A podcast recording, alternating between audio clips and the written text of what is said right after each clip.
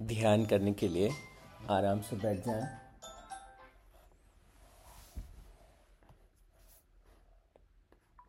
अपनी आँखों को बंद कर लें परमपिता परमात्मा का ध्यान करते हुए प्रार्थना करें हे प्रभु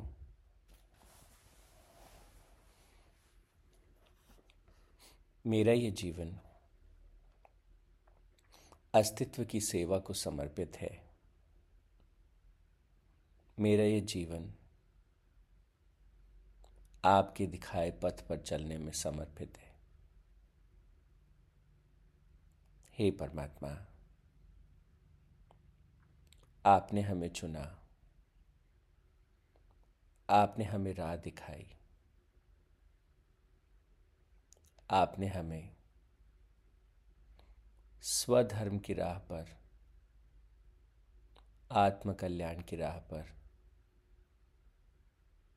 चलने की प्रेरणा दी,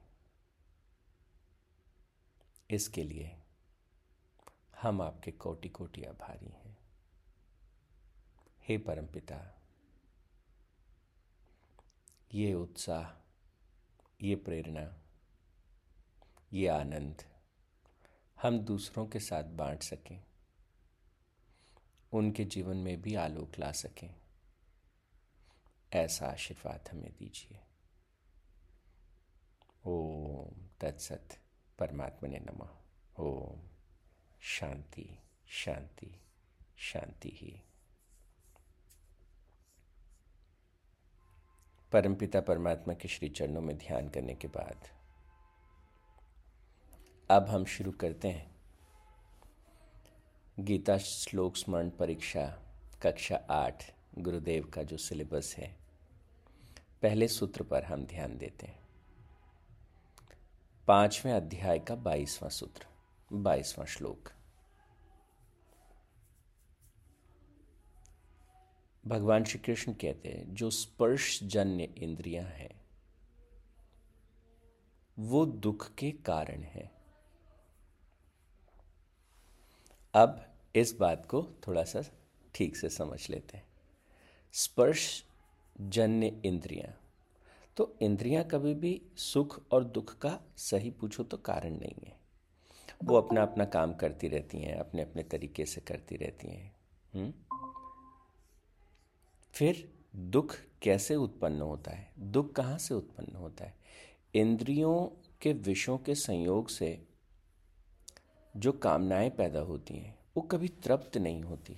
Those are you know continuously more I need more I need more तो लगातार लगातार लगातार वो इंद्रियाँ जो हैं, वो हमें पुश करती रहती हैं, यहाँ से वहाँ, यहाँ से वहाँ। और जब भी किसी तरह की उस भोग में बाधा पड़ती है, वो बाधा दुख का कारण बनती है। और व्यक्ति को ऐसा लगता है, अब बाधा क्या बनेगी? बाधा कुछ भी हो सकती है। कई बार साधन बाधा हो सकती है, कई बार व्यक्ति कोई बाधा बन सकता है, कई बार समय ऐसा होता है, कई बार स्थान होता है, कई बार परिस्थितियाँ होती हैं। तो व्यक्ति जो है, वो फ्रस्ट्रेट होता रहता है। समय खराब है, जगह ये ऐसा हो गया, वैसा हो गया।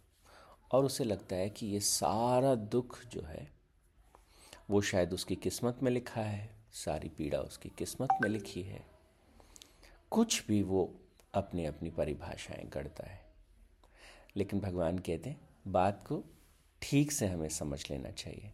जब भी इंद्रियों के विषयों की पूर्ति में कोई बाधा पैदा होती है तो दुख प्रकट होता है। इसलिए भगवान कहते हैं, जो विवेकी पुरुष हैं, वो इंद्रियों पर नियंत्रण रखते हैं। वो इंद्रियों को सही दिशा देते हैं। उनका ध्येय स्पष्ट होता है कि मेरा ध्येय क्या है? विवेकी पुरुष होने का मतलब है, अपने भीतर उठने वाली जो तृष्णाएँ हैं, अपने भीतर इंद्रियों के विषयों के प्रति जो आकर्षण है तो वो विवेकी पुरुष उसे एक सही दिशा दे पाते हैं। तो इसलिए भगवान कहते हैं कि विवेकी पुरुष इसमें रमता नहीं है। और भगवान ने जैसे पहले भी अध्याय में कहा था। आपको शायद याद होगा, सातवें अध्याय के शुरू में सॉरी सातवीं कक्षा के दूसरे श्लोक को जब हम देख रहे थे, तीसरी अध्याय का सैंतीसवां श्लोक तो भगवान ने कहा था, दो सबसे बड़े हमारे शत्रु हैं, काम और क्रोध। और देखिए, इस अध्याय में भी इंटरेस्टिंगली जो दूसरा जो श्लोक है, पाँचवें अध्याय का तेईसवां श्लोक, कि जो मनुष्य इस जीवन में, शरीर छूटने से पहले ही काम और क्रोध से उत्पन्न होने वाले वेग को सहन करने में समर्थ हो जाता है। वही योगी है और वही सुखी है। कितनी स्पष्ट बात है, कितनी स्पष्ट।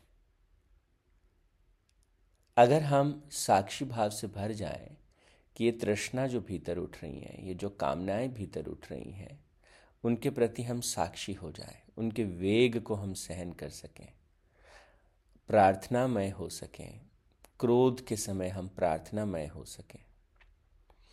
तो भगवान कहते हैं कि जिसने काम और क्रोध के वेग को सहन कर लिया, सहन करने में वो समर्थ हो गया, ऐसा व्यक्ति योगी है। और आगे देखिए। बहुत ही सुंदर श्लोक। छठे अध्याय का पांचवा श्लोक। अद्भुत श्लोक। मुझे लगता है कि ये श्लोक पूरी गीता में मुझे सबसे ज़्यादा प्रिय है। अद्भुत श्लोक है छठे अध्याय का पांचवा श्लोक। हमेशा लिख के रखना चाहिए। भगवान कहते हैं, अपने द्वारा अपना उद्धार करें। कितनी क्लैरिटी है ना? हमारा उद्धार कौन करेगा? तो कई बार लोग कहते हैं, मेरा समय ठीक आएगा। कई बार कहते हैं, भगवान की कृपा होगी। कई बार कहते हैं कि कुछ और चीज़ें, कोई सदगुरु मिलेंगे तो मेरा उद्धार होगा। भगवान कहते हैं, देख, समय खराब है तो उससे जूझने की, निपटने की शक्ति मैंने तुम्हें दी है। जो भी परिस्थितियाँ जीवन में हैं, उन परिस्थितियों से ऊपर उठने की शक्ति मैं तुम्हें पहले ही दे चुका हूँ। उसे जानो, उसे समझो। जो ज्ञान तुम्हें चाहिए, वो मैं पहले ही तुम्हें दे चुका हूँ। तो भगवान कहते हैं, अपने द्वारा अपना उद्धार करो। और ज्ञान अगर तुमको मिल भी जाएगा, शास्त्र से, गुरु से माता पिता से, मित्र से तुम करोगे क्या उसका? ज्ञान का होना पर्याप्त नहीं है। तो फिर अपने द्वारा अपना उद्धार करें और अपने को अधोगति में ना डालें। किसी भी प्रकार अधोगति का मतलब क्या है? Down movement. यानी ऊर्जा का जो है, वो ऊर्जा का जो प्रवाह है, वो जो है नेगेटिव डायरेक्शन में नहीं हो। इसके, इसको लेकर के भगवान जो है, वो हमें कि अपने आप को अधोगति में नहीं डालना है। और साथ ही साथ व्यक्ति जो है, तीस, तीसरी बात देखिएगा इसी श्लोक में, कहते हैं कि आप मनुष्य, आप ही अपना मित्र है और आप ही अपना शत्रु है। तो अगर ये बात हमें स्पष्ट हो जाए कि हम स्वयं अपने मित्र हैं और हम ही अपने शत्रु हैं। ये बात सामने आ जाए, ये बात स्पष्ट हो जाए तो चीज़ें बहुत आसान हो जाती हैं। तो अपने उद्धार की प्रक्रिया में हमें अपने आप को लगाना है। हम अपने आप को ऊपर कैसे उठाएँ, उस प्रक्रिया में हमें अपने आप को लगाना है। छठे अध्याय के सत्रहवें श्लोक में भगवान कहते हैं दुखों का नाश करने वाला। योग तो युक्त आहार व्यवहार करने वाले का, कर्मों में युक्त चेष्टा करने वाले का, युक्त सोने और जागने वाले का सिद्ध होता है। तो जीवन में किसी भी प्रकार के दुख हो, कैसे भी दुख हो, इन दुखों का नाश कब होगा, भला कैसे हम दुखों से पार उठ, पा पाएँगे? तो भगवान ने बहुत साफ़ तरीके से कहा कि दुखों को नाश करने वाला जो योग है, दुखों को नाश नाश करने वाला जो जो ज्ञान है, वो हमारे जीवन में कैसे प्रकट होगा? एक दिन हम सुबह उठेंगे, कृपा होगी परमात्मा की और प्रकट हो जाएगा। वो कहते हैं, अरे, मेरी कृपा तो हमेशा बरसती रहती है।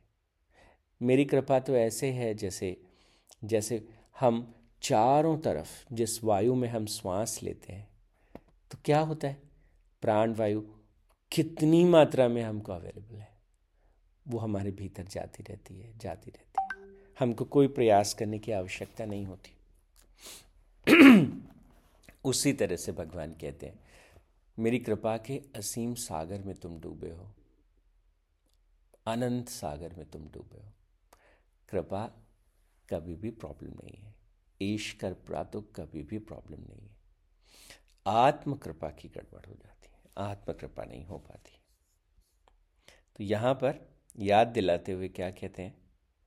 याद दिलाते हुए कहते हैं कि देखो, दुखों का नाश करने वाला जो योग है, वो किसका जो है सिद्ध होगा? तो आ, युक्त आहार विहार करने वाले का, पहली बात। युक्त आहार और विहार करने वाले का। दूसरी बात, कर्मों में युक्त चेष्टा रखने वाले का। और तीसरा, युक्त सोने और जागने वाले का। अब देखिएगा आप, तीन चीज़ें। और तीन चीज़ों को हमें पकड़ना चाहिए। युक्त आहार विहार करने वाले अब ये आहार शब्द से क्या तात्पर्य है? आहार शब्द से भोजन के अलावा जिस भी तरह के इनपुट हमारे शरीर में जाते हैं चाहे हम किसी आ, किसी चीज़ को मोबाइल पर हम क्या देख रहे हैं न्यूज़पेपर में हम क्या पढ़ रहे हैं हम किस तरह की पुस्तकें पढ़ रहे हैं हम किस तरह की आ, मतलब कुछ भी अध्ययन सामग्री है या किस तरह के शास्त्रों का अध्ययन कर रहे हैं, या फिर किस तरह की बातें कर रहे हैं, किस तरह की बातें सुन रहे हैं, हम यहाँ, वहाँ, तहाँ, जो भी अपने भीतर ग्रहण करते हैं, वो सब आहार है। और इसलिए भगवान कह रहे हैं कि आहार युक्त होना चाहिए। आहार युक्त होना चाहिए। इस बात को आप समझ लीजिए। तो मान लीजिए कि हम गीता की क्लास लेते हैं। कोई व्यक्ति गीता पढ़ता है, कोई व्यक्ति कुछ और कुरान पढ़ता होगा, कोई व्यक्ति बाइबल पढ़ता होगा, धर्मशास्त्रों का अध्ययन करता होगा। धर्मशास्त्रों के अध्ययन करने के बाद फेसबुक पे रील्स देखता है यूट्यूब पे कुछ और और कुछ देखता है, फलाना फलाना। अब क्या होगा? अगर तो हम एक बार दिन में कुछ समय के लिए अच्छा अध्ययन करते हैं, लेकिन पूरा दिन अखबार पढ़ा तो पूरी नकारात्मकता से भरा हुआ। न्यूज़ देखा, पता चला दो घंटे हम न्यूज़ देख रहे हैं। क्या हो रहा है कि पूरी नकारात्मक चीज़ों से भरी हुई। तो भगवान कहते अगर ऐसा हम कर रहे हैं तो विकास की प्रक्रिया में ये हमारा जो आहार है, जो हमारा इनपुट है, जो ग्रहण कर रहे हैं, वो बाधक बाधाएँ पैदा करेगा। प्रॉब्लम होने वाली है। तो इसलिए हमको इस बात को समझना चाहिए। और जैसे प्रेम जी ने बहुत सुंदर कहा कि व्यक्ति सोचता है कल ठीक हो जाएगा, परसों सब ठीक हो जाएगा, और व्यक्ति एक्शन नहीं लेता। बिल्कुल सही कहा। तो ये बात जब समझ आ जाती है कि हमें ही स्वयं का उद्धार करना है। खुद का उद्धार हमें करना है। ये तो हमारी पहली ज़िम्मेदारी है। और क्या फिर हम दूसरों की तरफ़ मदद का हाथ बढ़ा सकते हैं? तो जब हम पहले तो बाहर आए, पहले तो हम अपने दुख से बाहर निकलें तो तो हम दूसरे को इशारा कर सकते हैं, राह दिखा सकते हैं, उसका हाथ पकड़ सकते हैं। तो इसलिए कहा, पहले खुद का उद्धार करने के मार्ग में बढ़े। और इसके लिए क्या करना पड़ेगा? इसके लिए अपने आप को हमें ऊपर उठाना पड़ेगा। दुखों से पहले खुद ऊपर आना पड़ेगा। और दुखों से खुद ऊपर आने के लिए सबसे पहले किसे ठीक करना है कि आहार और विहार को ठीक करो। आहार ठीक करने से क्या तात्पर्य है? वो आपको स्पष्ट हो गया। जितने भी तरह के इनपुट्स हैं, जितने भी तरह के इनपुट्स हैं, उन इनपुट्स को हमें क्या करना है? उन्हें हमको ठीक करना है। वो ऐसे होने चाहिए, अद्भुत होने चाहिए। अरे वाह! डेली अच्छी चीज़ें सुन रहे हैं डेली अच्छी चीज़ें हम कह रहे हैं डेली अच्छी चीज़ें हम पढ़ रहे हैं तो हर एक डायमेंशन में जो है वो हम उसका ध्यान रखें। तो दैट इज़ कॉल्ड आहार। अब विहार शब्द से क्या तात्पर्य है? तो अगर हम सीधा सीधा इसका हिंदी अर्थ देखें तो भ्रमण घूमना फिरना हम्म, थोड़ा सा विहार। कई बार हम मनोरंजन, क्रीड़ा या आमोद प्रमोद के साथ भी इसको कनेक्ट करते हैं। विहार शब्द से तात्पर्य। और आप देखिए, इस शब्द को भी हमें लाइटली नहीं लेना चाहिए। हमको किन चीज़ों में आनंद आता है? किन चीज़ों में हमको, किन चीज़ों का मनोरंजन के लिए हम किन चीज़ों का सहारा लेते हैं? तो आजकल तो देखते हैं, बहुत सारी मार धाड़ से भरी हुई फ़िल्में हम देखते हैं मूवीज़ देखते हैं। क्या किस लिए देख रहे हैं? आनंद के लिए देख रहे हैं, मनोरंजन के लिए देख रहे हैं। अरे, इतनी हिंसा देख के कैसे मनोरंजन होता है? पर यह प्रश्न हम अपने आप से पूछते नहीं। हमारे बच्चे भी मनोरंजन के नाम पे अपार हिंसा देखते हैं।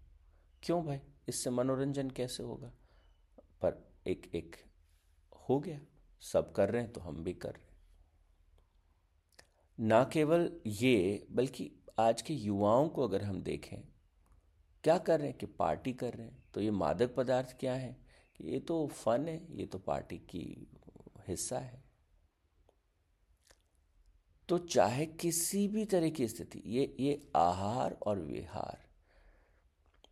हम आ, आज पूरा साइंस है कि जो हम मतलब जो हम ग्रहण कर रहे हैं, हम उसको कितना पचा पा रहे हैं। तो जो भोजन हम ले रहे हैं तो भोजन के साथ भ्रमण और जो विचार हम ले रहे हैं, उस विचार के साथ मनन, चिंतन, मंथन, वो एक सतत चलने वाली प्रक्रिया है। इसीलिए कहा, आहार और विहार, जो हमने ग्रहण किया, उसको हमने पचाया क्या? तो उतनी फ़िज़िकल एक्टिविटी हमने की क्या, भोजन के रूप में? जो विचार हमने अपने भीतर लिया, उस विचार को हमने थोड़ा सा पचाया क्या? जो हमने सीखा, क्या हमने उसको थोड़ा सा पचाया, उसको हमने जीवन में उतारा? तो इसलिए यहाँ पर भगवान कह रहे हैं कि ये जो योग है, जो दुख का नाश कर सकता है, ये युक्त आहार विहार करने वाले का सिद्ध होता है। और दूसरा, पहली पहला ये कहा, दूसरा क्या कहा? कर्मों में युक्त चेष्टा करने वाले का। मुझे क्या करना है?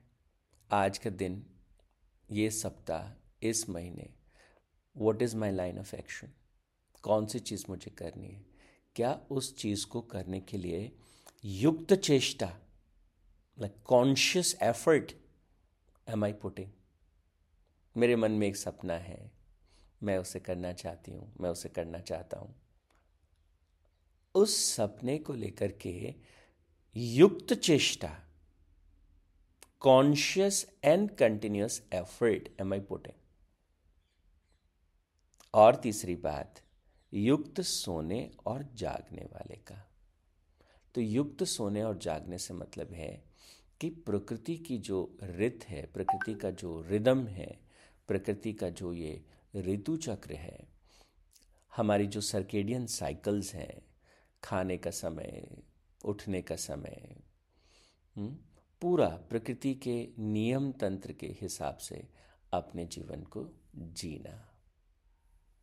तो ये ये सर्केडियन साइकिल्स की तरफ़ इशारा हुआ कि जो लगातार जो जो आप देखेंगे कि पूरी प्रकृति एक खास तरह से अपने आप को एक ऋतु चक्र में एक एक नियम तंत्र में बांधे है क्या हम भी उसके अनुरूप अपने जीवन को जीते हैं? अगर हाँ तो इसका मतलब दुख का नाश करने वाला जो योग है, वो सिद्ध हो जाएगा। हम, दुख हमारे जीवन को छू भी नहीं पाएगा, अभाव हमारे जीवन को छू भी नहीं पाएगा। हम आनंद से और प्रेम से भरकर अपने जीवन को जी पाएँगे। तो आज के लिए इतना ही। कल हम आगे के सूत्रों को विस्तार से देखेंगे। ओम तत्सत परमात्मा ने नमः। ओम शांति शांति शांति ही।